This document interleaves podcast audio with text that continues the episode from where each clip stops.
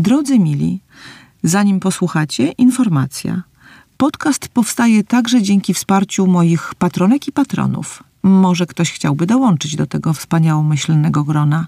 Jeśli tak, szukaj mojego nazwiska albo nazwy podcastu na patronite.pl.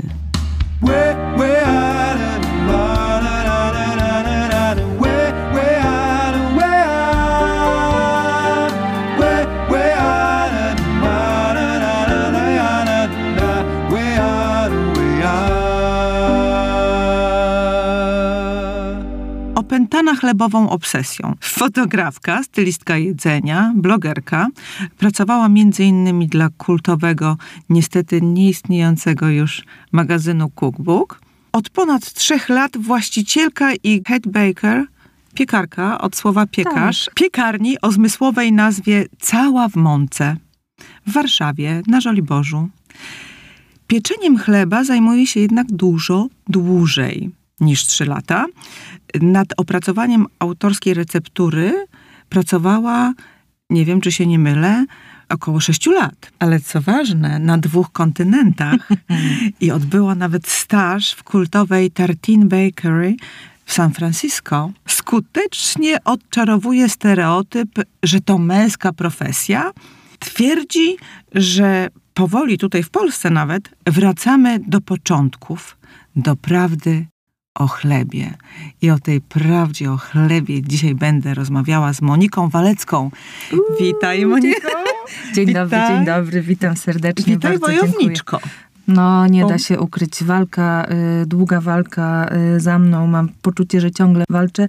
Teraz już y, troszeczkę spokojniej, ale nie da się ukryć, że ostatnie 10 lat mojego życia, bo tyle już jestem na takiej chlebowej ścieżce, która mnie doprowadziła do momentu tu i teraz, były dość mocno intensywne. Burzliwe. Burzliwe też. Może sobie pomówimy, poopowiadamy o tych różnych wzlotach i upadkach, zakrętach. Tak. Ale wiesz co, gdzieś wyczytałam, to było w 2019 roku. Mm -hmm. jeszcze chyba nie byłaś w Polsce. Już byłam. Już, już byłaś. Byłam, tak. Okay. Ale jeszcze... Y, jeszcze nie było jeszcze piekarni. Piekarnia już się tworzyła, ale tak, w 2017 wróciliśmy z mężem do Polski mm -hmm. i od razu zaczęłam piec dla innych pod własną nazwą, marką, ale tak, ale piekarnia przyszła trochę później, gdyż ja na początku, jak jak wróciłam do Polski, jak mnie ludzie pytali, kiedy ja założę piekarnię, to ja mówiłam, przecież ja nigdy nie założę no piekarni. No właśnie, ja nie chcę o mieć tym myślałam, piekarni. że to mogą, mówiłaś, że może to będą jakieś pop-upy,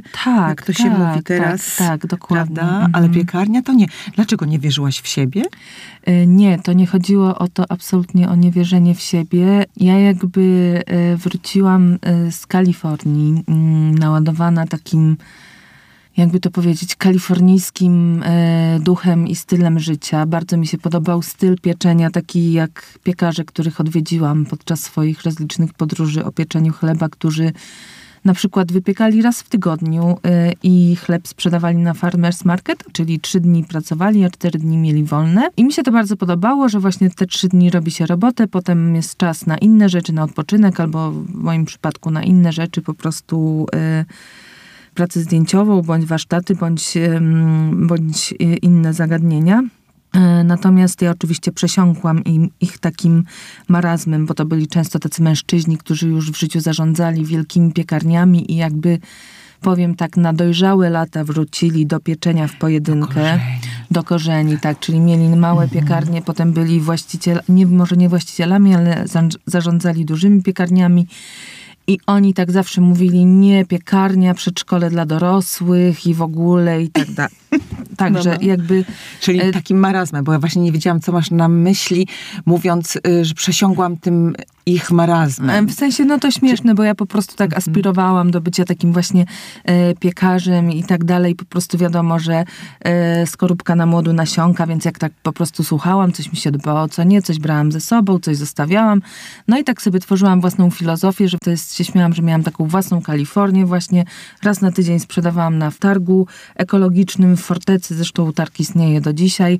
E, potem miałam ten wolny czas. E, natomiast oczywiście e, to było na początku. Potem już weszłam właśnie w ten taki tryb takiej pracy, która okazała się dla mnie bardzo, bardzo dużym fizycznym wyzwaniem bo oczywiście na początku robiłam wszystko sama, więc to oznaczało, Tak. że te kilogramy mąki, ciasta, pracujemy z sama, dużymi tak. masami, prawda? No 100 chlebów to jest 100 kilo ciasta, więc to Mhm. są naprawdę potężne gabaryty. E, No i też oczywiście, żeby wszystko rano było świeżutkie, pachnące na targ, musi zostać upieczone w nocy. Więc ja zaliczałam takie zmiany po 30 parę godzin, na przykład, że jak wtorek zaczynałam o Snu. 5 rano, czy tam o 6 rano się budziłam, szłam na targ w fortecy i z wózeczkiem takim babcinym robiłam, kupowałam rzeczy, z których potem korzystałam w swoich wypiekach. No to te zmiany kończyłam tak naprawdę następnego dnia o godzinie 15-16, kiedy z targu wracałam i to był non-stop czas na nogach. Tak, Słuchaj, tak, bo to przy, ale to można było się wypalić, czyli no, Tak, myślę, przedwcześnie zgasnąć w tej Tak. swojej pasji. Tak. Y, szczęście w nieszczęściu, po takim, myślę, półtorej roku takiej naprawdę bardzo intensywnej pracy, jeszcze wtedy wyjeżdżałam, e, robiłam różne warsztaty, więc naprawdę w domu, y, w domu byłam mało. y, głównie pracowałam, no bo oczywiście wróciłam, chciałam sobie zbudować swoją markę, prawda, Tak. jakby na nowo. E, No i po roku e, zdrowie mi powiedziało, e, zaczęłam łapać po prostu różne infekcje, stany zapalne i po prostu stwierdziłam, że, że trzeba coś z tym zrobić Czy po prostu. trzeba to przemyśleć jeszcze raz? Trzeba to Dobrze. przemyśleć, Moniko, tak. ale wiesz co, Tak. bo myśmy zrobiły taki niechronologiczny Tak. tutaj ruch, bo w zasadzie trzeba zaczynać ab owo, Mm. czyli no nie wiem, od Pragi, e, A, czy o. jeszcze wcześniej? Ojej, No, nie. kiedy zaczęłaś myśleć o tym pieczeniu chleba? E. Kiedy cię to tak y, y, złapało i już nie chciało puścić? E, No to mnie tak łapało, muszę powiedzieć, tak mnie chwytało, szczypało. I na początku to było fajne, to był jeden element po prostu mojej fascynacji kulinariami, światem, kulturą jedzenia, mm, restauracjami, jakby programami telewizyjnymi, magazynami o jedzeniu i to był jeden z elementów. Natomiast potem faktycznie jak pojechaliśmy z mężem do Pragi, się wyprowadziliśmy, to ja w końcu miałam czas, bo... em, Nagle właśnie ze swojego życia zawodowego stałam się żoną do towarzystwa przy mężu po prostu, która nie mogła tam pracować. Zmieniłaś status. Zmieniłam status, dokładnie. E, No i wtedy po prostu zaczęłam mieć więcej czasu na to, żeby przeczytać te książki, które przywiozłam. Mówię, o dobra, no to przeczytam tę książkę Tartine Bread. E, przeczytałam ją, upiekłam ten chleb, no i po prostu ten chleb był jak taki żaden chleb, jaki jadłam. Nie jadłam wcześniej takiego chleba. Były już pierwsze chleby w Warszawie wtedy otworzyło się Charlotte, czyli taka francuska piekarnia. E, natomiast Na no, ten chleb jeszcze tak, ja sama go zrobiłam i w ogóle dla mnie to było takie wow, to było takie coś naprawdę niesamowitego, biorąc pod uwagę te wszystkie inne chleby, które piekłam wcześniej z innych przepisów, czy to foremkowe, czy takie, a to było takie naprawdę, e, zrobiło to na mnie ogromne wrażenie. No i oczywiście Że może być taką, takie dobre. że takie dobre i że to się tak robi, właśnie, że to jest takie em, przede wszystkim chyba te emocje takie zaangażowane w to, bo to jest długi proces, długo się czeka na efekt końcowy, no bo coś się robi dzień wcześniej, potem się to wkłada do lodówki, no i potem się to piecze i to wychodzi albo nie wychodzi. Czyli wtedy te jeszcze chleby były takie, jakby to powiedzieć, z przepisu, więc ja tam nic nie kombinowałam, więc po prostu one wychodziły. No ale w miarę apetytu jakby rośnie odwaga i prawda, i potem zaczęłam kombinować, no i to już w ogóle wtedy to już, e, to, to się śmiałam, że to jest taki hazard, że to już takie emocje w to były właśnie, czy, czy to wyjdzie, czy, nie, wyjdzie, więc tak. no Bo mogło to- nie wyjść jednak. Oczywiście, no zawsze może nie wyjść, więc to wtedy to było 10 lat temu, teraz właśnie w ubiegłym roku, czyli no miesiąc temu, bo jestem z grudnia, skończyłam 40 lat i właśnie to jest taki, em, taki czas takiego dla mnie podsumowania, bo ostatnia dekada e, bez dwóch zdań po prostu w moim życiu należała do chleba i konsekwencji tej pasji, prawda, które doprowadziły mnie w miejsce, w którym teraz jestem. I właściwie do sukcesu, można powiedzieć. Ale dobrze, to jesteś w Pradze, Tak. a potem lądujecie z mężem y, w San Francisco, w Kalifornii. Tak. I wiesz co, jak zaczęłam się tam o Mhm. tobie dowiadywać, Mhm. bo ja się dużo wcześniej o tobie Tak. do- dowiedziałam niż Mhm. teraz. W związku z tym, że studio mieści się na Kępie Potockiej, a twoja piekarnia na Żoliborzu, to już tam zajechałam kilka razy Tak. do ciebie. Znajoma mi powiedziała, która troszkę mi pomagała Mhm. przy produkcji tego podcastu na samym początku, tak zwana wiśnia w cukrze. Pozdrawiam cię, Basiu. O, Basiu, bardzo cię pozdrawiam. Znacie się. Jezu, no moja była szefowa O, z ja nie czasów mogę. MTV. Coś Basiu, takiego. pozdrawiam, wspaniale. To będzie no. niespodzianka. No, a że się nie wysypała?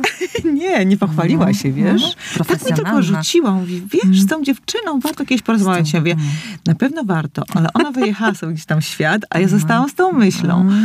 No właśnie, ale teraz z tych emocji ja zgubiłam myśl, ale dobrze, dobrze. To y, San Francisco. Zobacz, ja nigdy nie podejrzewałam, że dobry chleb można jeść w Kalifornii, w Stanach, W Stanach. gdzie, które to Stany słynęły raczej z tego, że się je wszystko przemysłowe. Czyli co, te bogate Stany mm, No, są ja myślę, trochę inne, co? Tak, ja myślę, że są Stany i jest Stany. San Francisco. Ale, Stany i Stany. okej. E, San Francisco jest naprawdę jedzeniową mekką, jest e, takim miejscem, no taką jedną z kulinarnych stolic świata. Mm, Jest ich kilka na każdym kontynencie, e, każde państwo ma pewnie swoją.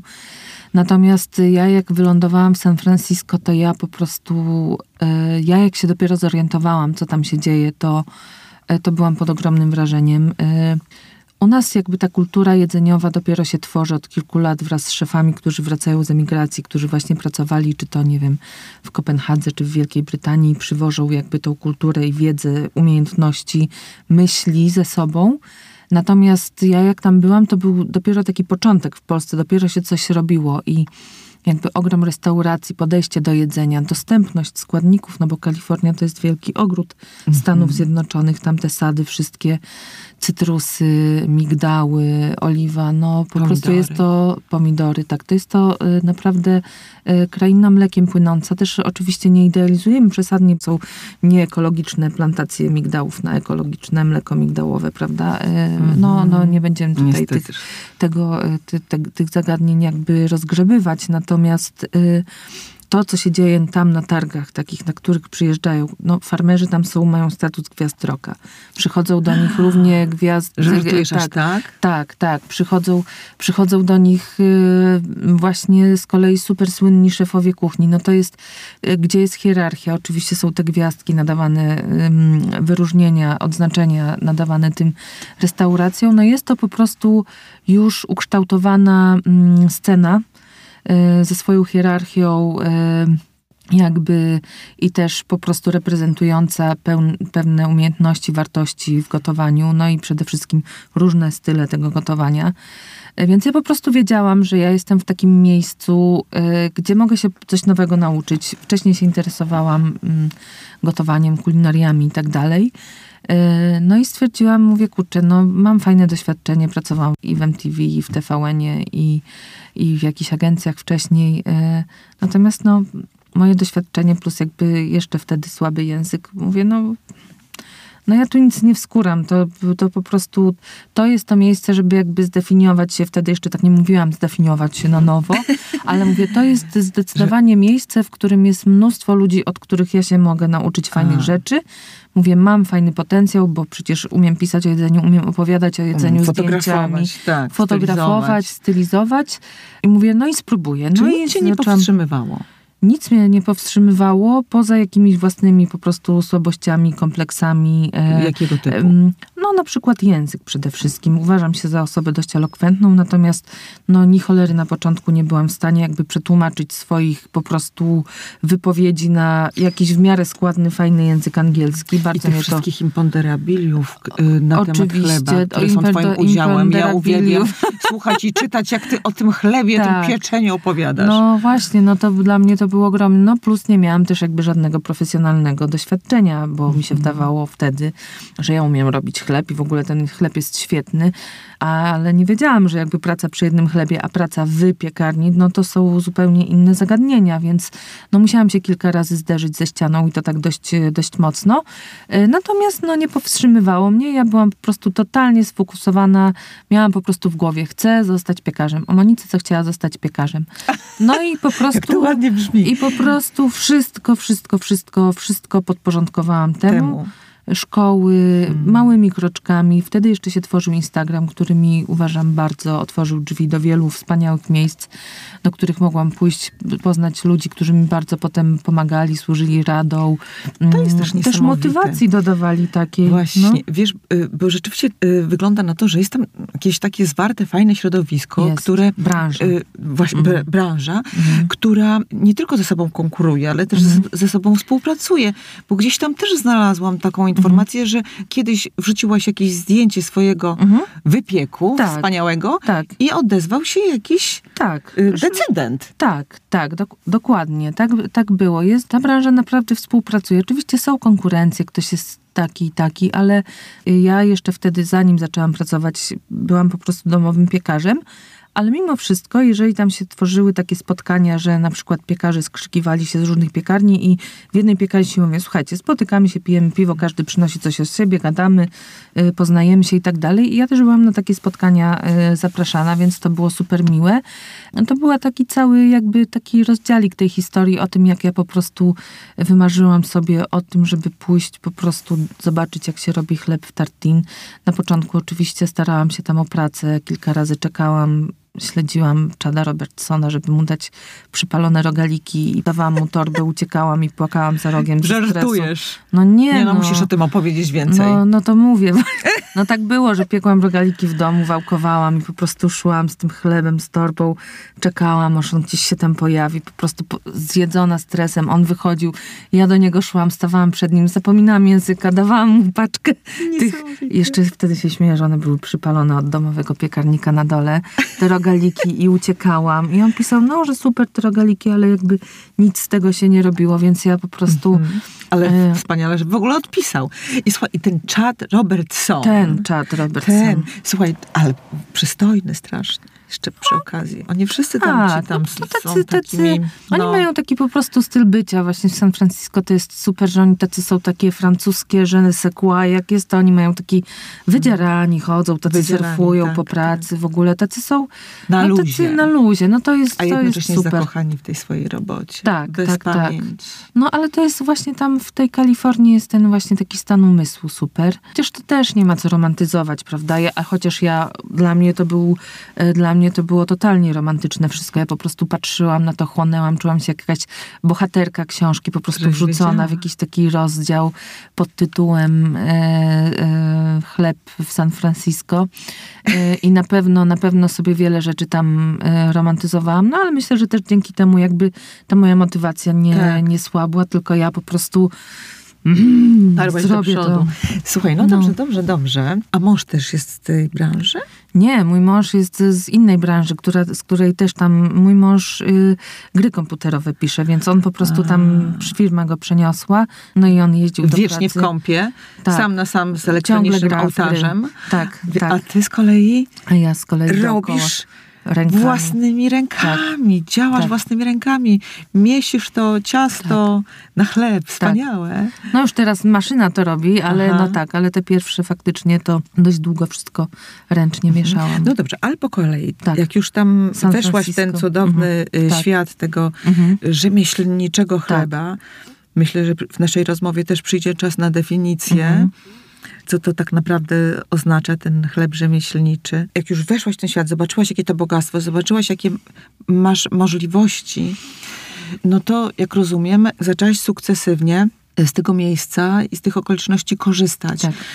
Wspomniałaś o stażu y, w, w Tartine Bakery. Tak. Czy mogłabyś powiedzieć naszym wspaniałym słuchaczkom i słuchaczom, co to za sieć? Bo to też sieć. Znaczy już sieć. Wtedy, jak ja byłam w San Francisco, to była to jedyna, e, jed, je- znaczy nie jedyna, jedna piekarnia mieszcząca się w dzielnicy Mission e, na skrzyżowaniu 18 ulicy i ulicy, Boże, co to, e, Dolores Street, nie, ale dobra, to nieważne. Już zapomniałam adresu nawet.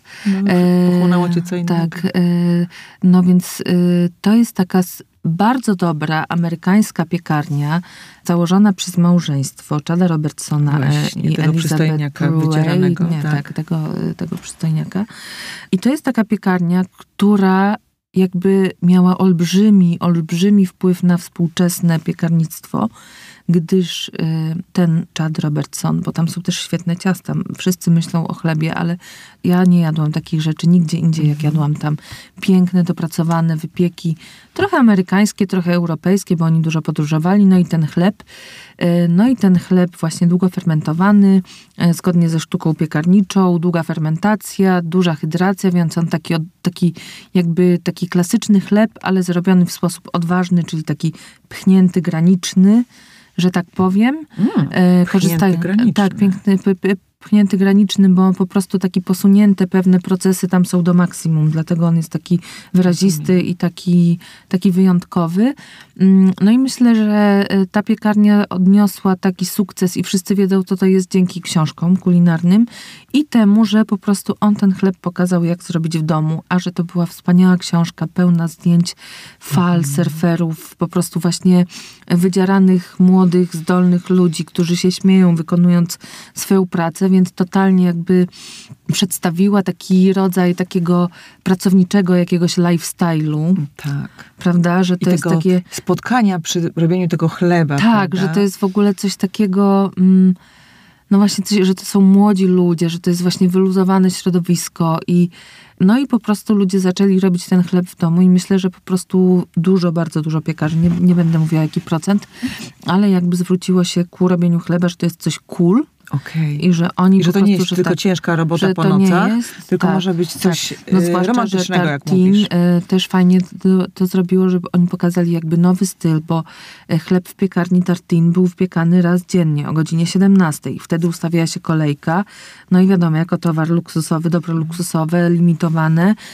No i na bazie tego narosły legendy. Ale faktycznie było tak, że zanim powstała książka, jeszcze to z tego co pamiętam z lektury, a przeczytałam tę książkę wiele razy dość uważnie, no to było tak, że dwa lata oni sobie funkcjonowali, ale po dwóch latach coś takiego pyknęło i zaczęła się ustawiać kolejka i po prostu ludzie się przyzwyczaili i się zakochali tak. i no, więc to jest naprawdę ale takie zobacz, ważne miejsce. Ważne miejsce, ale wiesz też taki jakby wyłom w myśleniu o współczesności, mm -hmm. o mhm. trendach współczesnych, mm -hmm. nowoczesnych, bo przecież zobacz, te y, wielkie miasta w, w zachodnich, bogatych mm -hmm. krajach, ich mieszkańcy odchodzą od jedzenia chleba.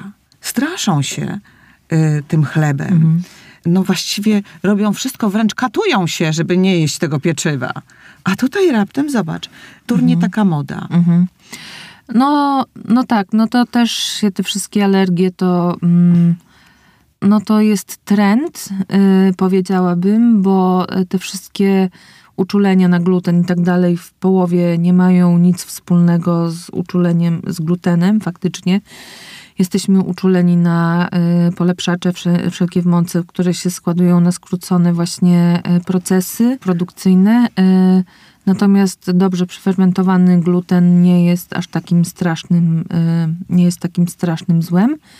E, no ale mówię, no to po prostu e, jak wszystko, czytałam kiedyś taki artykuł na ten temat, że po prostu kiedyś jakiś naukowiec powiedział coś i ktoś to wyrwał z kontekstu i po prostu ludzie to podchwycili zawsze lepiej mieć na, na, na co zwalić, prawda? Więc, więc ten gluten, natomiast faktycznie no ten, ten chleb, jak jest robiony tak długo i z dobrej mąki i tradycyjnie i na zakwasie, no to faktycznie e, no on nie jest zły jak ta mąka fermentuje tak, długo. Tak, tak. Jak ta mhm. mąka długo fermentuje, jest potraktowana za kwasem i jakby ten chleb jest strawiony po raz pierwszy, ale tak porządnie strawiony.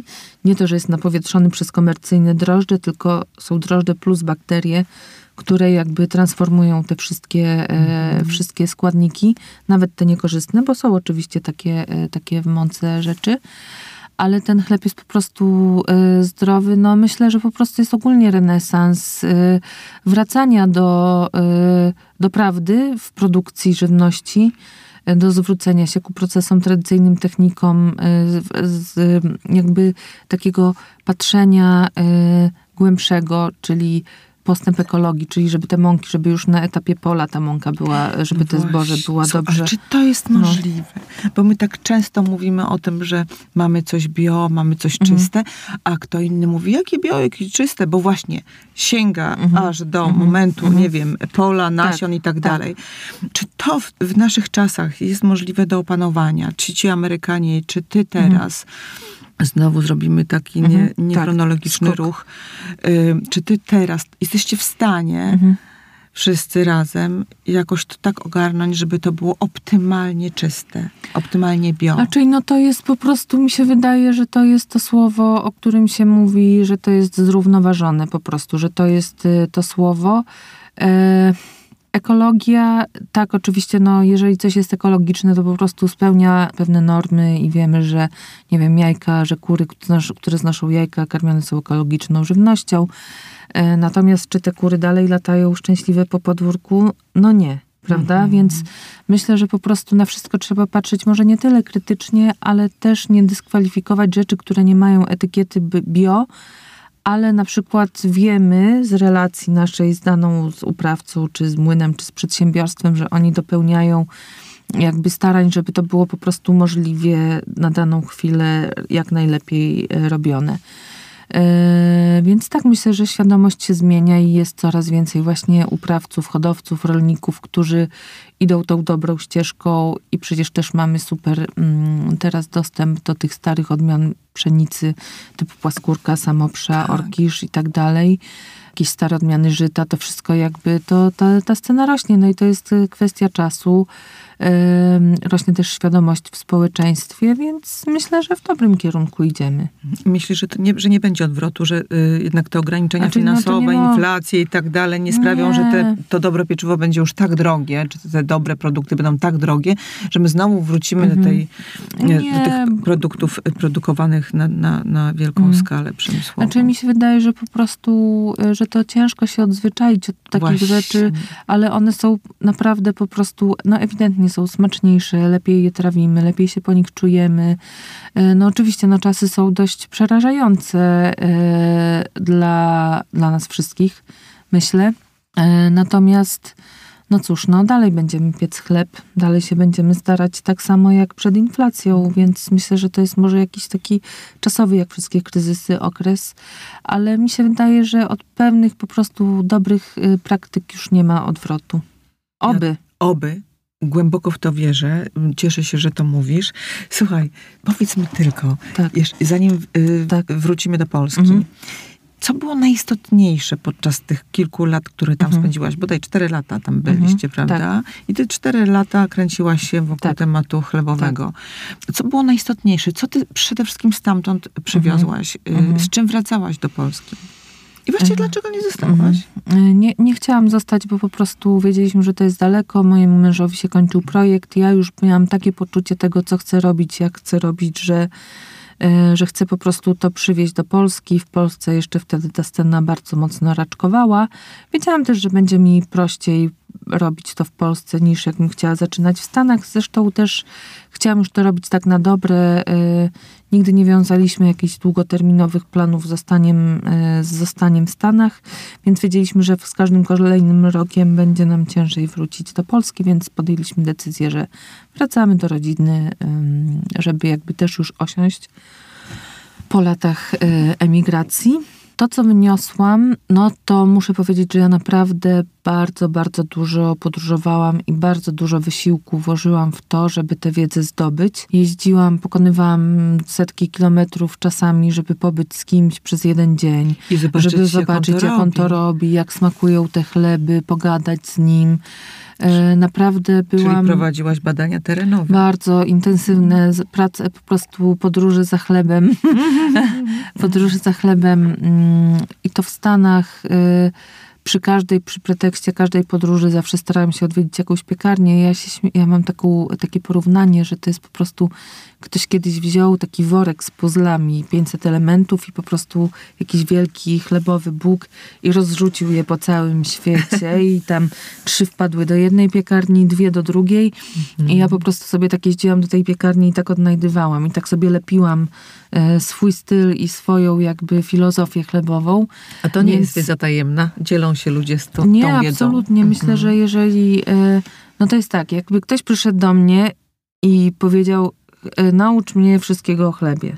No to, no okej. Ale jak ktoś po prostu widzę, że ktoś płonie mu w oczach ten chlebowy chochlik i ten płomieniek taki i po prostu, e, Chciałby, że ten ktoś się uśmiecha tak. i, i mm, ja myślę, że po prostu e, mnie tam w te miejsca wypchnęła właśnie ta ogromna pasja, a jak coś robię z pasją, to po prostu żyję tym i, Mhm. i jestem zainteresowana i na maksa proaktywna też muszę powiedzieć, że to nie jest tak, że ktoś mi wykładał. Ja to wszystko wyrwałam po prostu. Mhm. Ja po to poszłam, ja to dostałam, ja zadawałam pytania, ja próbowałam, dotykałam, smakowałam. Po prostu no, y, bardzo dużo energii w to włożyłam, y, żeby się dowiedzieć tych Żeby zrozumieć, jak upiec dobry bochenek chleba. Tak, zwłaszcza, że to nie jest jakby tylko chleb, to jest jakby efekt końcowy, ale to jest mąka. Tę mąkę można mieć, są różne rodzaje, różne rodzaje fermentacji, różne zakwasy.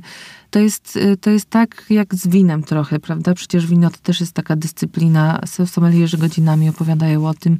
Tylko wino się da zabutować, prawda, zakorkować i ono leży, no chleb ma troszeczkę krótszy, Żywot. krótszy, krótszy żywot, ale jest to naprawdę fascynujący na wielu etapach y, proces robienia na etapie mąki, na etapie pola, na etapie młyna, na etapie piekarni. Y, Można to zgłębiać naprawdę latami. Oczywiście no jest jakaś ta wiedza, ma już w pewnym momencie już się ma obraz, jakby zrozumienie, jak to się dzieje i co wpływa na ten efekt y, końcowy. I to jest jakby najbardziej fascynujące. Te wszystkie takie jak właśnie na stole realizacyjnym, że czasami jedno się da w górę, to dwa idą w dół, nie? I właśnie szukanie tej równowagi po tym Tak. wszystkim, a zmiennych jest mnóstwo. No właśnie, i to 6 lat ci zajęło, żeby opracować taki autorski Mm, przepis? A czyli no 6 lat, to bym powiedziała, że 6 lat ja po prostu się dowiadywałam, gromadziłam tę wiedzę y, o tych chlebach, różnych stylach pieczenia, różnych stylach fermentacji. Y, Mój chleb, taki już de facto, jak zaczęłam piec pod własną marką, no to na początku te chleby nie wychodziły mi jakieś takie super spektakularne, no ale jakby do przodu, do przodu, myślę, że po dwóch latach mojego takiego pieczenia, e, po półtorej roku pojechałam na takie szkolenie do Francji i ono mi taki właśnie tak mi domknęło coś. I Czyli ten była chleb taki po prostu Francja. taki pstryczek i od tego czasu te chleby zaczęły wychodzić zupełnie inne, lepsze. Też miałam większe zrozumienie, co wcześniej robiłam źle i tak dalej. No, to dziś co jest tak. wcześniej robiłaś źle? No, na przykład w złej źle? kolejności dodawałam składniki na przykład. Czyli nawet to ma znaczenie. Wszystko ma znaczenie. Coś Znaczy, jak się chce coś robić dobrze i powtarzalnie, prawda? No bo to raz można zrobić super, a dziesięć następnym razem nie. No ale jeżeli się chce mieć za każdym razem taki sam efekt, no to po prostu trzeba to rozumieć. Okej. Przyjechałaś do Polski, Mhm. Ale jeszcze trochę trwało, zanim Piekarnię. otworzyłaś piekarnię tak. na Żoliborzu. Mhm. Tak, no wtedy przyjechałam do Polski i e, właśnie to, co też w Stanach mi się podobało, to to, że oni są tacy w pewnych kwestiach tacy easy going, czyli ja wiedziałam, że nie, na przykład nie muszę od razu otwierać swojej piekarni, tylko na przykład mogę, tak jak jeden piekarz zrobił tak w Stanach, że ja mogę zapytać kogoś, kto już ma piekarnię, a kogo znam, czy ja mogę tam piec chleby swoje. Okej. Bo ja też wiedziałam, że jakby prowadzenie piekarni to jest też biznes, to się ludzi zatrudnia, to jest jakaś kontrola kosztów. Ja nie chciałam sobie tym zawracać głowy na początku. Jeszcze nie byłaś na tym Jeszcze nie, ja po Mhm. prostu chciałam robić chleb. Ch- Chciałam przede wszystkim piec chleb. E, No i wtedy faktycznie znajomy się zgodził, żebym po nocach jakby piekła tam w jego przestrzeni piekarniczej. Piekarnia wtedy stała pusta i ja sobie wchodziłam tam o godzinie ósmej, wychodziłam o czwartej czy tam piątej i właśnie testowałam sobie różne chleby. No wspominam to do dziś. e, Naprawdę to No. Jezus Maria, co ja tam wyrabiałam po prostu jak taki harpagan klasyczny. Pamiętam, że właśnie niedaleko był Carrefour i ja jeszcze nie miałam samochodu wtedy, więc ja wszystko nosiłam takim wózeczkiem i kiedyś była promocja na masło, 2,50 za kostkę. I ja tak wzięłam takie trzy torby tego masła, które mi się wbijały w ręce i mówię, nie, no nie, no nie ma opcji, nie dowiozę do tego, to niedaleko było, ale no nie dowiozę. Mówię, dobra. biorę wózek, wziąłem wózek z Carrefoura, tym wózkiem przez rondo, po prostu przez jakieś wydmy piaskowe, żeby na dół zjechać. No dowiozłam to, miałam to masło, nie? Ale właśnie to, to, by, to, to był taki mm, przykład tego, jak ja to robiłam, że bez względu na koszty, nie, to był po prostu taki flow, żeby tylko dopiąć, to robić, zero jakiegoś takiego komfortu pracy, zero dbania o siebie w ogóle. Tylko ten chleb był najważniejszy. Słuchaj, i... ale przecież nie musiałaś. No nie musiałam, ale ja chciałam. Chciałam. A czy ja byłam tak po prostu opętana tym, y, tym, a jeszcze jak mi nie wychodziło, to jeszcze bardziej byłam opętana, żeby to w końcu wyszło. Więc y, naprawdę to był taki czas, jeszcze pamiętam jak na przykład ten piec, który tam był, nie do końca mi pasował, więc ja zamawiałam jakieś płyty u kamieniarza do takiego konwekcyjnego, zwykłego piekarnika. Potem te płyty okazały się też, że nie super działają. To ja w garnkach żeliwnych piekłam po trzy chleby naraz. Wtedy były upały, więc było po kilka dziesiąt stopni w moim tym, a ja te garnki żeliwne, jeszcze po prostu cała umorosana. e, Cała w mące, cała, cała w mące, cała w sadzy, po prostu we wszystkim. E, W tym na początku właśnie piekłam, potem oni mi wynajęli takie studio małe e, na piętrze, e, gdzie ja tam pomieściłam te swoje graty piekarskie i sobie piekłam, w którym też jak były upały, to bywało po 30 parę stopni, nie? I tak całą noc w takim upale tańczyć. Także naprawdę sobie myślę, mm, teraz to mam oczywiście piekarnię i to sobie te, z takim rozrzewnieniem wspominam, natomiast y, to y, no myślę, że y, to musi być jakaś taka ogromna pasja, taka obsesja, żeby wszystko przez to wytrzymać. Mhm. przejść i utrzymywać tę motywację mimo właśnie takich przeciwności i absolutnego, absolutnego braku komfortu. To ile trwał ten rozbieg? No, Dwa i pół to- roku. A, i siedziałaś tam po nocach i, I siedziałam i, piekłam. I na początku raz, raz w tygodniu, Mhm. potem dwa razy, no bo już piekarnia była planem, więc musiałam wcześniej, y, musiałam więcej pieniędzy zarabiać, bo to jest też fajne jakby w moim biznesie jest to, że on się tak rozwinął organicznie i niezależnie, czyli wszystko po prostu, na wszystko co mam, to zapracowałam sama. Y, Własnymi rękami, potem oczywiście już firmą, jakby całą, y, całą instytucją. W zeszłym roku otworzyłam jakby cukiernię jeszcze No do tego. właśnie, tak siostrę, słodką siostrę. Słodką siostrę i malutką kanapo, e, kanapkownię. E, No i też oczywiście jakby własnym nakładem sił, e, skromniej, ale no wedle możliwości. Mm, Natomiast no to tak może się wydawać, że to jest jakiś taki, e, no to był ciężki rok, zeszły rok, natomiast no mówię, to po prostu zaczynałam od tego, że miałam jedną kuwetkę, nie? Ale właśnie, mówisz organicznie, ale czasami no nie wystarczy tylko ciężko pracować, a nawet nie wystarczy ciężko pracować i mieć talent, Mhm. prawda?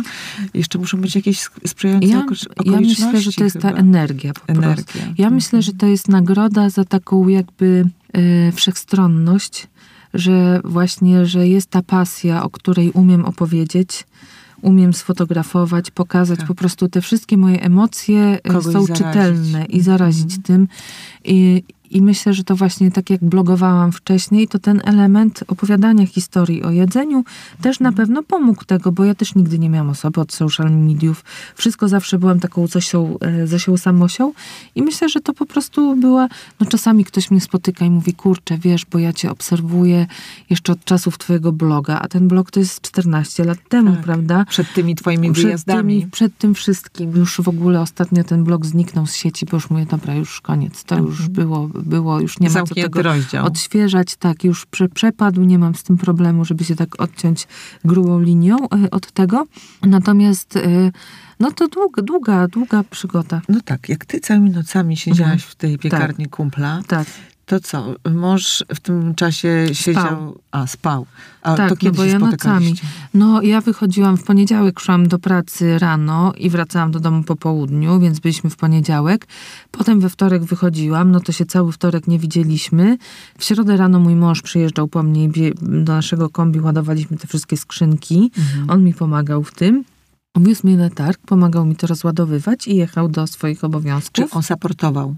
Mój Nie mąż bojkotował? nieustan- Nie, mój mąż jest, mam najwspanialszego męża na świecie, e, który na maksa mnie zawsze we wszystkim wspiera. E, oczywiście, no dla niego to też był dyskomfort jakiś, ale no, no dorzucił te swoją cegłę w postaci transportu, żebym, e, żebym się z nim zobaczyła właśnie, chociaż rano przez chwilę odwoził mnie. Ja po prostu byłam wtedy po takiej nocy, no dość w takim, no czasami bardziej energetyczna, czasami mniej energetyczna. Natomiast odwoził mnie tam, ja potem cały dzień na targu sprzedawałam ten chleb, rozmawiałam z ludźmi, czasami I miałam- szło? Szło, szło, Szło. jakoś tak to szybko, No właśnie się szybko zastanawiałam, poszło. co ty robisz, co ty robiłaś z, tym, z tymi bochenkami wyprodukowanymi po Mhm. nocy. Mhm. No, jak mówisz, sprzedawałaś, nie? Tak. I nigdy nie zostawało. Były takie momenty, były gorsze dni, słabsze. Ja też na początku mało robiłam tego chleba, bo też jakby to się rozkręcało, że ja dopiero potem właśnie kupiłam sobie piec. E, Na początku to ja pamiętam właśnie, ostatnio z kimś wspominaliśmy, jak pierwszy raz jechałam na targ w Fortecy i miałam, nie wiem, może ze cztery skrzynki chleba, tam wiem, z 50 bochenków. Ja tak mówię, Boże, czy to ktoś kupi w ogóle i ten. No i tam stanęłam, w godzinę wszystko poszło. O ja. No i to było bardzo fajne. I to było przełomowe, jak rozumiem. to było pierwszy, tak, Mhm. pierwszy raz wtedy targ się odbywał na, na zewnątrz, tam nie w fortecy, tylko po drugiej stronie na parkingu. No i potem jakby z, mm, no wiadomo, potem piekłam chleba więcej, pracowałam trochę mniej, bo usprawniałam swoje procesy, receptury, ale, e, ale tak, no to e, bywały gorsze dni, e, coś mi zostawało, ale to nigdy nie było z tym problemu, bo zawsze można było się na fortecy powymieniać na chleby z innymi. Że to też świetny podobno pomysł No, na istnienie, barter. że jeden, właśnie ten barter, No. jeden produkuje chleb, Tak. druga piwo No, stara, rzemieślnicze. stara, po prostu stara szkoła między rzemieślnikami właśnie, żeby Aha. się wymieniać. Ale to działa cały czas? No myślę, że tak, oczywiście. Na takiej fortecy do dziś, e, do, do dziś się tam na warzywka wymieniają, na jakieś słoiczki i tak To dalej. można zdrowo żyć. Można stworzyć, to jest piękny, piękny po, po, ponad, po, poza obiegiem pieniądza system jakby wymiany dóbr. Niesamowite. Mhm. No słuchaj, ale jednak ty przeszłaś o kilka poziomów y, wyżej z tym swoim cudownym chlebem. Stworzyłaś firmę, która no właściwie można powiedzieć jest firmą y, kobiecą, bo pracują w niej same babki. No już nie, już O! muszę powiedzieć. Tak, w- raczej w piekarni, e, w piekarni absolutnie tak. Na razie mamy babski skład.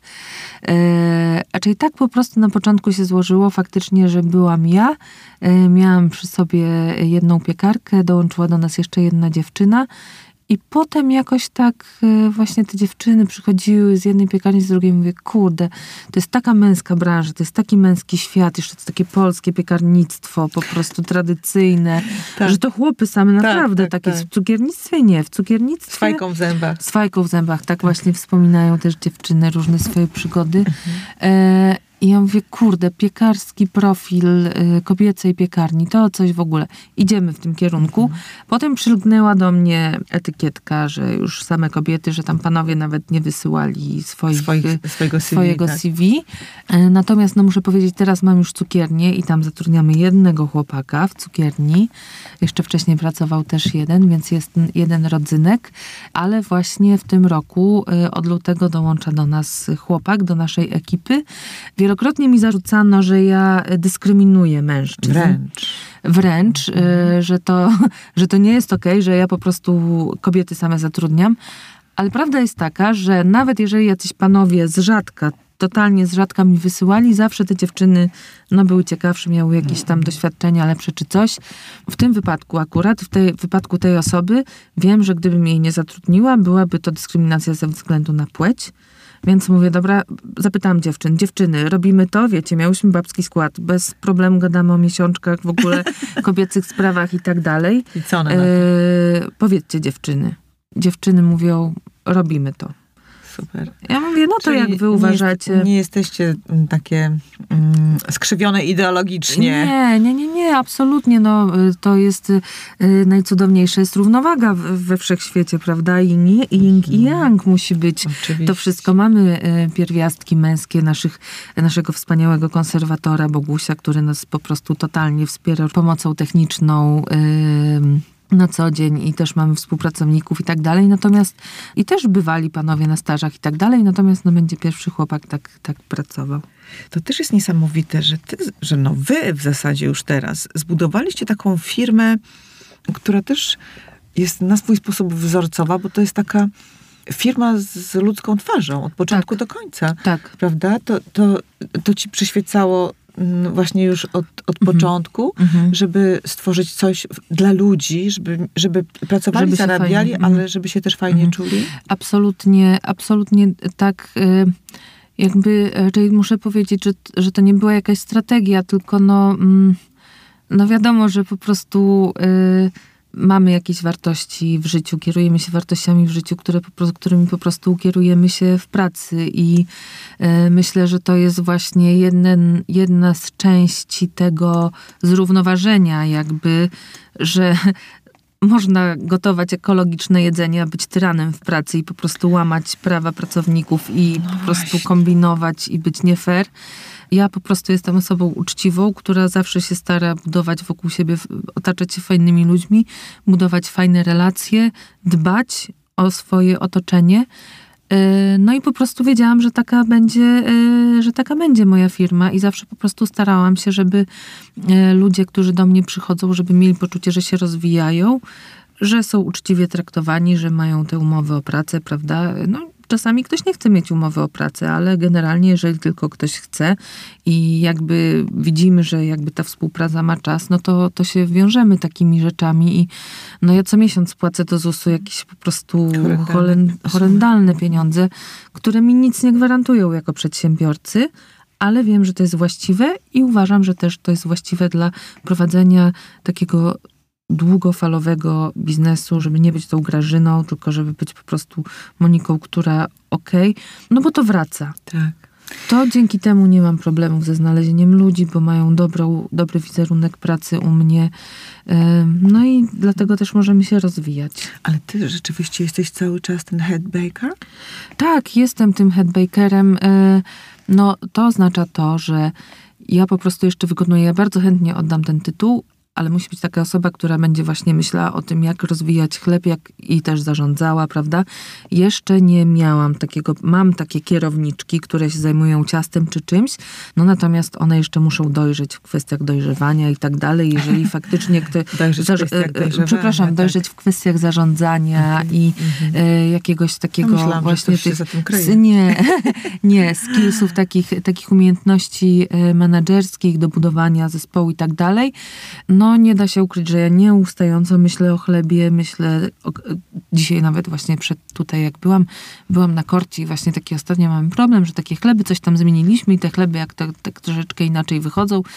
No i na przykład podczas gry w tenisa dopadła mi, o, no ja wiem, jak to można zrobić. No i to właśnie takie, e, może właśnie headbaker to już teraz może to nie, ja już takim się czuję, że tak powiem, taką nomenklaturą, e, takim liderem po prostu, że ja ten statek pcham, że ja stoję na jego czele, Czuwasz. że ja dmucham po prostu wiatr w żagle, żeby wszyscy mieli energię, żeby fajnie się nam pracowało i żebyśmy po prostu te chleby nieustająco fajne, e, fajne robili. No i I słuchaj, ciastka. No, ciastka. ciastka, właśnie, bo tam słodkości też są. Tak. Ciastka, bułeczki i tam. Tak. Zaraz sobie jeszcze o tym powiemy, ale jeszcze wiesz, interesuje mnie ta organizacja pracy u mhm, was. tak. No bo tak, w nocy nie pracujecie, a o 16 już was tam nie ma. Nie.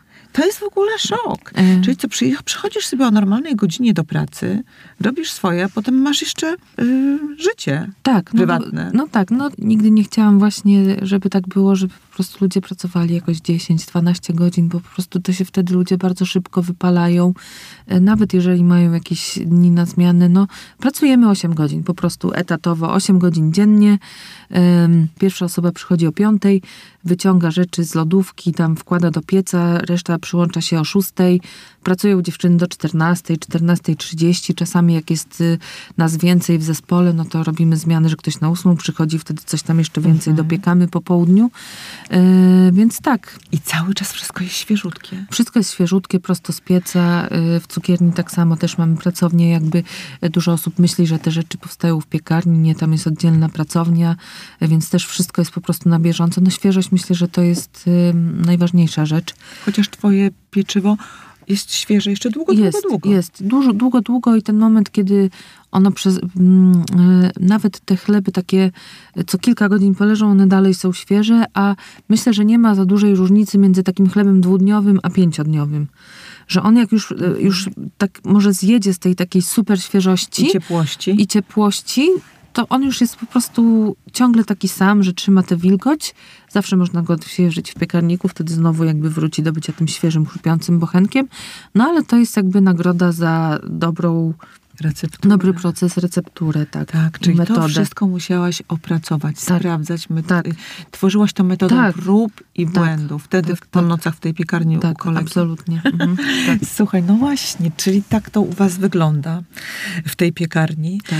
To w takim razie powiedz o tych słodkościach, no bo skoro jest jeszcze Tak. już cukiernia, czy słod, y, y, słodka siostra młodsza, w jakiej dzielnicy? E, Na Muranowie, na w, Muranowie. tak, w zeszłym roku właśnie otworzyłam, tak po ośmiu miesiącach takiej niedzielnej cukierenki w piekarni. Jak już piekarnia tak mi podrosła, zespół stał się niezależny, e, ja też zaczęłam zyskiwać więcej takiej świadomości biznesowej. E, Też miałam kontakt z takim bardzo, mm, e, z bardzo mądrym człowiekiem, profesorem ekonomii, który tam mi zadał kilka takich przewrotnych pytań w pewnym opracowaniu. Ja tak zaczęłam myśleć właśnie jeszcze bardziej biznesowo i tak dalej. Mówię, o, no to super, akurat to się zgadza, bo ja bym sobie nowe rzeczy porobiła. Jakieś tutaj z soboty na niedzielę mamy puste lodówki. Można wtedy tam schować jakieś ciasto, na które zwykle, zwykle nie ma miejsca. Mm, No i zrobiłam koncept takiej cukierni właśnie niedzielnej, żeby ludzie wpadli po ciastka. Tam jakiś chleb jeden wymyśliłam do tego.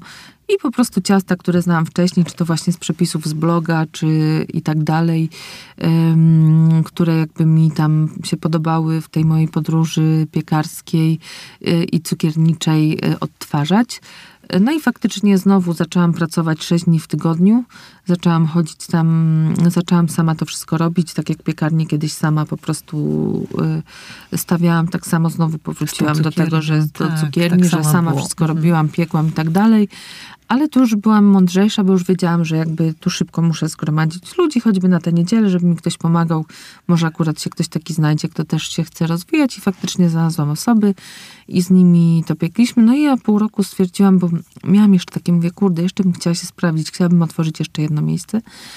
No i po pół roku podjęłam decyzję, że po prostu tą tonkę zrobię jako niezależne miejsce. Dlaczego tonka? Tonka to jest taka przyprawa.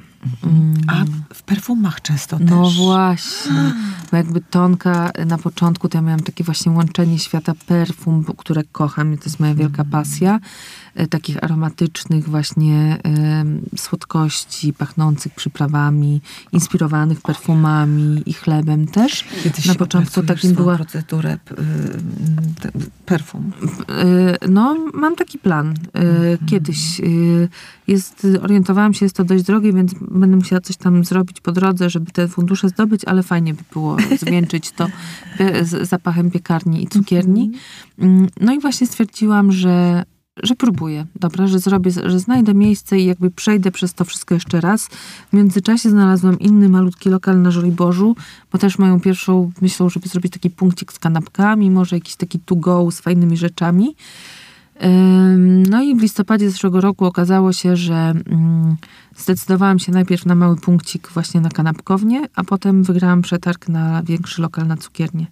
Ale wiesz, co jest piękne? Piękne jest to, że powstają miejsca, w których są pyszne rzeczy. Tak, to prawda. Dla ludzkości, wiesz? Pyszne, pyszne, porządne, Tak, uczciwe, bym też powiedziała, Tak. że po prostu ktoś otwiera to z taką intencją, że tak powiem, żeby po prostu komuś zrobić dobrze, Tak. Nakarmić go w sposób fajny, smaczny, Tak jakbyś świeży. dla siebie robiła. Dokładnie. No nie? Dokładnie, że to nie jest właśnie obliczone na jakiś turbo zysk, po prostu y, plaster tego, tylko że to jest uczciwe, hojne też bym powiedziała Hojne, bardzo. Tak, tak. Chociaż Tak. nie zadanie. Nie, no, no, Nie ale, no tak. wiadomo, no, mi się wydaje, że lepiej zapłacić tę złotówkę, dwa więcej i zjeść coś takiego naprawdę dopracowanego, hojnego właśnie, Mhm. kiedy tych orzechów jest garść, a nie po prostu trzy położone e, pensetą. Oczywiście, że to nie jest za tanie, ale też jest to bardzo pracochłonne e, i bardzo jest dużo doświadczenia w tym i myśli i w ogóle wszystkiego. Także tak, no i, no i przez zeszły rok rodziłam te dwa miejsca, po prostu tą tonkę, cukiernię i tą małą kanapkownię. Obydwie przyszły po prostu w jednoczesnym czasie, więc myślałam, że oszaleję w połowie, jakoś tak w maju, w czerwcu z tego wszystkiego. No ale ta brawura się skończyła, się śmieję, brawura to nie odwaga, ale no. przeszłam przez to. Wydawało mi się, że to będzie dużo łatwiejsze. Okazało się 50 razy bardziej skomplikowane. I myślałaś sobie, po co mi to było? Oczywiście. Oczywiście. Oczywiście, że sobie myślałam, Jezu, mówię, Boże, miałam święty spokój ten, ale już no wszystko co, działało. No, już wszystko trzeba. działało, już mogłam po prostu wracać do domu wcześniej i znowu się w, wtarabaniłam w takie zobowiązania i w ogóle właśnie w ten. Ale no, to, no, tego chciałam, po prostu chciałam się sprawdzić, co teraz muszę sobie to ułożyć. No i oczywiście, jak zawsze z takim lejkiem, po prostu to jest jak lejek, wszystko zmierza do rozwiązania, wypycha się z tego mhm. lejka, potem się rozlewa wszystko, trzeba posprzątać, ale potem już jest dobrze. Czyli tak Więc tak jakby, taki to jest Teraz proces. jestem już, już mhm. po posprzątaniu tego wszystkiego, ale no zeszły, zeszły rok to był bardzo, bardzo, bardzo trudny rok, pełen wyzwań, stresów jeszcze w tym wszystkim, co się działo w tle, prawda? Bo no przecież tak. jak ja się decydowałam, to y, był dobrobyt. Po pandemii wracaliśmy nie do życia, chodziliśmy po restauracjach, tak. nie było inflacji nie było wojny. E, wszystko po prostu rysowało się w jak najjaśniejszych mhm. barwach. Mm, więc to też były takie dodatkowe, że tak powiem, zmienne, bardzo zakłócające, tak, że nieraz. Powiało grozą, grozą, mhm. oczywiście, że tak no też ilość problemów, problemów i wyzwań, z którymi trzeba takich dodatkowych, które choćby wojna wygenerowała, na przykład ludzi, którzy się pojawiali w moim życiu, których chciałam jakoś zagospodarować, da, dać im coś pomóc, y, prawda, coś od siebie wnieść w pomoc dla, mm, dla Ukrainy. Y, no więc muszę powiedzieć, że w tym czasie, w którym byłam wtedy, no to były nie lada, y, nie lada wyzwania i też te zasoby naprawdę były wykorzystane tak po prostu maksymalnie, ponad, ponad stan. No ale to było, to, no już, tak. to już minęło. I, i poradziłaś sobie. Po, no poradziłam sobie, natomiast no koszty Co jest były... najważniejsze w takich sytuacjach y, trudnych, kryzysowych? Dzięki e, czemu po jesteś w stanie myśl, sobie poradzić myśl, wyjść na to, myśl, myśl, że to po prostu wszystko się kiedyś kończy. Okay, I, że wszystko płynie. Tak, że wszystko płynie, że to wszystko minie i że trzeba po prostu wykonać y, projekt jakby liczby elementów, ale to jest zawsze widać kres tego wszystkiego, jeżeli jest plan. Oczywiście, że to się skończy, potem taka świadomość po prostu tego, co nas czeka w następnym czasie, ale też myślę, że nie warto się tak zajechać na maksa, że czasami warto coś zrobić wolniej, ale żeby też sobie dopomóc, bo można po prostu 24 godziny, no ale wiadomo, że tak. to ma krótkie, krótkie nogi. Czyli mówisz, że czasami jak czujesz, że jednak ta energia siada, to warto się e, zatrzymać, żeby się zregenerować i wtedy ewentualnie później ze zdwojoną no, siłą. Albo się pogodzić z tym, no, że przez pewien czas no to nie będzie tip-top. Po prostu jest jakiś basic wyprowadzony, mhm. który jest ok. Nie, nie, nie jest to po prostu, nie ma fajerwerków w tym, ale to jest ok. Wystarczające to jest tak. słowo. Tak, tak. Modne ostatnio, modne, modne słowo, opisywane, modne, omawiane ale to jest bardzo, bardzo ważne, bardzo ważne słowo. Tak, tak, żeby coś jest po prostu wystarczająco dobre, i, I takie już, musi tak. być. A potem odpuścić, jakby odpuścić, odpuścić to zostawić, mhm. naładować się gdzieś i zawsze do tego można wrócić. Bo to jest praca non-stop, to się nie, nie skończy. A to umiesz tak sobie zadbać o ten dobrostan? Czy właśnie umiem. Daj, umiesz? Umiem. Okay. Umiem, bardzo umiem ciężko pracować, ale bardzo umiem też ciężko odpoczywać. E, umiem... E, aczkolwiek no, rzucam się czasami na, naprawdę na zbyt głęboką y, wodę. Ale tak, no mam pasję y, poza, y, mam takie ujścia po prostu, gdzie tam mogę się jakby wyciszyć troszeczkę. Oczywiście w domu, z pieseczkiem, na spacerach, z mężem.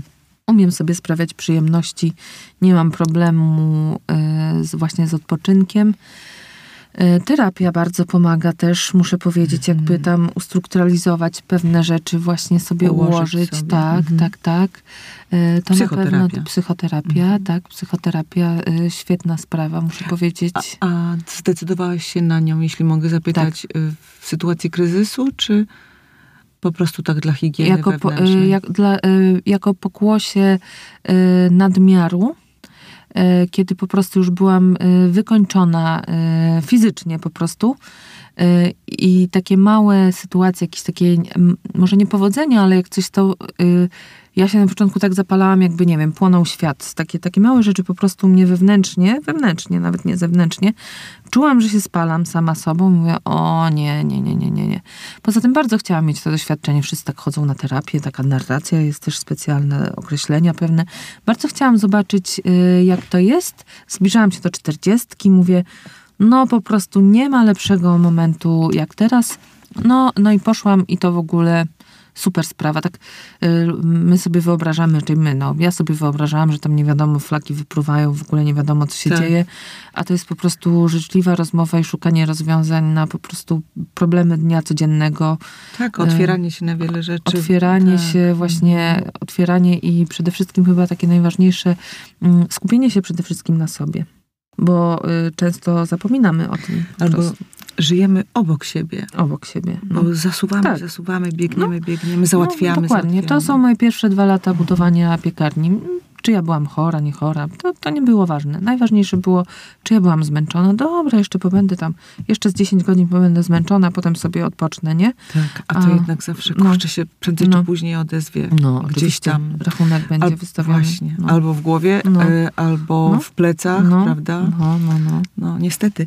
To w takim razie jeszcze zapytam o to, czy rzeczywiście czujesz, widzisz, że nie wiem, pojawiło się jakieś nowe pokolenie piekarzy i Mhm. piekarek, że by, nie wiem, zmienia się Mhm. etos tego zawodu. Tak, nie, no jest po prostu y, rewolucja w świecie chlebowym. Y, Naprawdę są ludzie, którzy znowu zaczęli brać to bardzo na serio i bardzo wnikliwie i bardzo poważnie i uczciwie. Więc to jest, y, to jest świetne. Y, Ci ludzie, y, no myślę, że ja to jestem gdzieś może już takim drugim, trzecim pokoleniem. Jeszcze są ci, co byli przede mną, od których ja się uczyłam. Teraz ja jestem ty, tym pokoleniem, który jakby uczy następnych. Moje dziewczyny w piekarni już uczą następne pokolenie, więc to jakby schodzi w dół. O. Na świecie tak, dużo się dzieje, dużo fajnych miejsc, takich naprawdę ciekawych, bo nie mówię o tym, że po prostu pieczemy chleb jakiś tam, ale ludzi, którzy bawią się tym chlebem, e, zbożami, wszystkim, e, po prostu tworzą jakąś oryginalną, nową, nową jakość e, z tego, więc to jest po prostu super. No i też tworzy się nowe pokolenie w Polsce piekarzy. Muszę powiedzieć, że to jest jakby mm, ciężka, ciężki kawałek chleba akurat to, bo to jest nowy zawód. Oczywiście są panowie z przemysłowych wielkich piekarni, prawda? Ta, ten taki świat profes, y, profesjonalnych y, piekarzy, tych takich tradycyjnych piekarzy. No ale chleb, który my robimy, nie jest w ogóle tradycyjny, jest trudny, marzy się, klei się do rąk i to ciasto jest takie po prostu zupełnie inne niż No takie właśnie, ciasto. To jakbyś mogła opisać Mhm. istotę tej Tak. różnicy. No po prostu, jakby to powiedzieć? Hmm, taki tradycyjny chleb, no to jest taka kulka, że się po prostu weźmie do rąk, można to uformować i fajne. A nasze ciasto się wylewa. To jest jak taka lawa. Lawa błyszcząca, klejąca, którą trzeba odpowiednim wyczuciem wykulać i potem uformować z tego chleb. Jest to po prostu ciasto trudne w obyciu takim i trzeba na wiele rzeczy zwracać uwagę. No jest to po prostu takie, ym, takie ciasto, jakby to powiedzieć, właśnie to takie odważne, co wcześniej Okej. mówiłam, że tam, że normalnie na kilogram mąki daje się 600 gramów wody w takim tradycyjnym chlebie, a my dajemy 850 gramów wody, nie? więc ono zaczyna płynąć. I No, żeby się nie rozpadło. ogarnąć tę formę Tak, i to trzeba wykulać, tak. Więc wiem, że na przykład dużo ludzi, którzy się decydowali na taki styl chleba i zatrudniali takich tradycyjnych piekarzy, że oni po prostu nie umieli się tym i na przykład zagęszczali ciasto, żeby się lepiej formowało. No to już zmienia ten chleb, Tak, prawda? że to, no, że to nie, Twój że to te nie dziury jest... fajne. Te dziury, no właśnie te dziury są wynikiem tego, że ono się tak rozlewa i po prostu ten gluten się tak naciąga i czkli. No to jest tam cała jakby chemia za tym, mm, za tym ciastem i za tym efektem. No tak, ale to jest takie ciasto właśnie, no temperatura, dużo jest tych zmiennych, które, żeby był ten sukces w postaci tych dziur, fajnego, takiego lekkiego, otwartego miękiszu, tej fermentacji, no to musi być po prostu wiele warunków. Tak. A droga I- jest długa, Bo jeszcze no bo też być 36 chrupka, godzin. chrupiąca No, skórka. skórka, no. No. Czyli chleb tradycyjny to jedno, a chleb rzemieślniczy to drugie. A czyli no to ja też... myślałam, że to jedno. Nie, no właśnie nie. No, e, mm, jakby to powiedzieć? No, e, co to jest chleb tradycyjny? No, ja jak myślę o polskim chlebie tradycyjnym, to to jest taki chleb stołowy, taki baltonowski, prawda, że po prostu bochen, tam odrobina mąki żytniej, zakwas w proszku i tak dalej. Ale czy to jest chleb rzemieślniczy? No nie. No niekoniecznie, no bo tam maszyn... zakwas w proszku. E, zakwas w proszku. No właśnie, że on jest po prostu potraktowany mm, no przemysłowo Tak. po prostu. Rzemieślnictwo jest zaprzeczeniem przemysłowości. Że po prostu nie idziemy na ilość, tylko idziemy na jakość. Na dobre wykonanie rzeczy w zgodzie ze sztuką robienia. Czyli nie idziemy na skróty, nie dosypujemy żadnych polepszaczy, proszków, tylko dbamy o ten zakwas codziennie. Dokarmiamy go trzy razy dziennie. Patrzymy, oglądamy. No, patrzymy, smakujemy, czy pachnie tak, czy pachnie tak. No po prostu dużo takiego zaangażowania, dużo troski. emocjonalnego i właśnie Tak. tej troski. Tak. Tak. no, to jest niesamowite, bo ty jeszcze gdzieś tam pamiętam, powiedziałaś, że każdy element zawiera jakiś sens. Sens i myśl. myśl. Tak jest, tak No, jest. Każdy taki wybór chleb musi być pyszny i zdrowy. musi być, bo, bo naprawdę jest w to po prostu właśnie mm, włożone bardzo dużo wysiłku, że nie ma, że bierzemy byle co i robimy z tego byle co. Zawsze się zastanawiamy, jak po prostu każdego dnia, jak zrobić ten chleb lepiej. On już ma swoją jakość, ma swoje standardy, no natomiast one się zmieniają, bo raz jest mąka taka, raz jest tak. To są takie małe rzeczy, ale które widzimy i po prostu za każdym razem trzeba czujność zachować, żeby on się mieścił w tych, w tych przedziałach swoich. A to, to nie jest takie wcale maszynowe. oczywiste i proste, Tak, tak. tak. Mówisz też, że twoja piekarnia to bez dwóch słów piekarnia osiedlowa. tak. Oczywiście. Wiesz, ale to, to brzmi No. jakbyś to deprecjonowała. Nie, wcale absolutnie. Nie. Wcale nie deprecjonuję. To jest przecież największy dar i y, coś wspaniałego, że my jesteśmy po prostu w środku tego WSM-u. Przecież wspaniałego, proludzkiego y, projektu mieszkaniowego stworzonego dla ludzi, żeby się im tam dobrze mieszkało po latach kryzysu mieszkaniowego, prawda? Żeby każdy tam miał swój choćby najmniejszy kącik, żeby Tak. rodziny miały gdzie mieszkać, żeby miały usługi dookoła, żeby po prostu to była taka jednostka, w której ludziom się żyje dobrze. I my po prostu jesteśmy częścią tego ekosystemu. E, wiadomo, wiadomo, że jakby ta, no, ta idea się spółdzielczości, no, jest to dalej spółdzielnia mieszkaniowa. I po prostu mam wrażenie, że my jesteśmy u podstaw tej idei, bo my po prostu karmimy naszych Tak. e, sąsiadów. I można przyjść do was, poprosić o chleb, Moż- przy okazji chwilę porozmawiać. Oczywiście, że tak. Przecież właśnie ludzie... Rozpoznajecie się pewnie Oczywiście już, znamy nie? się tych klientów tyle lat, przecież my przez to okienko już trzeci rok patrzymy. Ludzie się wprowadzają, wyprowadzają, biorą pieski, rodzą dzieci. Panie przychodzą Mhm. najpierw z brzuchami, potem przychodzą z takimi tutaj zawiniątkami małymi e, w wózeczkach. Także e, naprawdę to, e, to jest ogromna, mm, ogromna wartość dodana naszego zawodu, że my po prostu jesteśmy pośród ludzi, właśnie nie jesteśmy w jakimś... Czyli to też oczywiście, to nie można deprecjonować, jak coś jest gdzieś w jakimś ciągu handlowym, ale faktycznie my jesteśmy na takim skraju tego WSM-u, y, w tej takiej... My spokojnie mogłybyśmy być w większej piekarni. Myślę, że jakbym wynajęła przestrzeń 200 metrów, to też byśmy się tam umościły i mogłybyśmy robić tego chleba dużo, dużo więcej. Ale, Ale? powiem szczerze, że jakby właśnie, że stoły są z widokiem na park żywiciela, że dziewczyny pracują przy świetle dziennym, że my widzimy te pory roku zmieniające się za oknem. No brzmi to bajecznie, ale to Bajecznie. jest.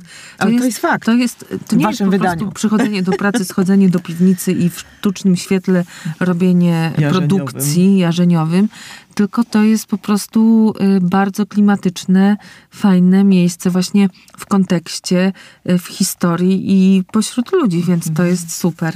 Zazdroszczę. Cały czas lubisz chleb?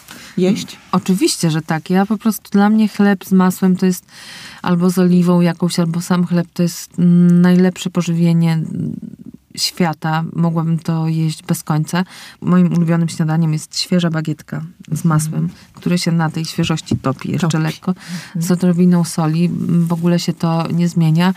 E, Kocham chleb, ale też bardzo lubię przyjemności, dlatego też tę tonkę zrobiłam, żeby tam właśnie to miejsce, żeby takie przyjście, jakby Coś to jestem ja, ja tak. taka po pracy, czyli właśnie tam kadzidła, muzyka, zapachy, rośliny, to taka też ja, tylko troszeczkę właśnie taka spokojniejsza, bo piekarnia to jest taki żywioł, to jest taka dzikość, taka ten, Pierwotność. tonka, tonka jest taka bardziej właśnie spokojna, I wysublimowana właśnie. Tak Raz, właśnie, żeby sobie- szczęście. No, ta, to, to, tak. I, I to właśnie taki dualizm. y, Dualizm jest, jest, jest jeszcze taka napkownia foczka, taka właśnie, żeby Mhm. przyjść coś zjeść fajnego na wynos, więc taki po prostu y, mikroświatek takich y, Już fajnych przyjemnostek, tak, takie... No. Ale mm, patrz, wszystko takie, no, przez siebie, przez siebie. Tak. To, co jest dobre dla ciebie, wiesz, że to, co jest dobre dla ciebie, jest szansa, że będzie dobre dla ludzi. Przypuszczasz to przez siebie, nie przekombinowujesz, tylko tak. słuchasz, Tak. y, słuchasz siebie i na Staram tym polega się. ta twoja mm, właśnie czystość i uczciwość. Bardzo ci dziękuję, Moniko, Bardzo za tę dziękuję. rozmowę i dziękuję ci za tę twoją hojność. A, hojnie. Ach. Hojnie, hojnie, to tak dziewczyny mówią, że jak właśnie czasami gadam z dziewczynami, to one z takich słówek, które ten, to więcej, więcej, więcej. No, Więcej, lepiej, więcej, smaczniej. lepiej, szybciej. Tak. Dzięki wielkie. Dziękuję bardzo.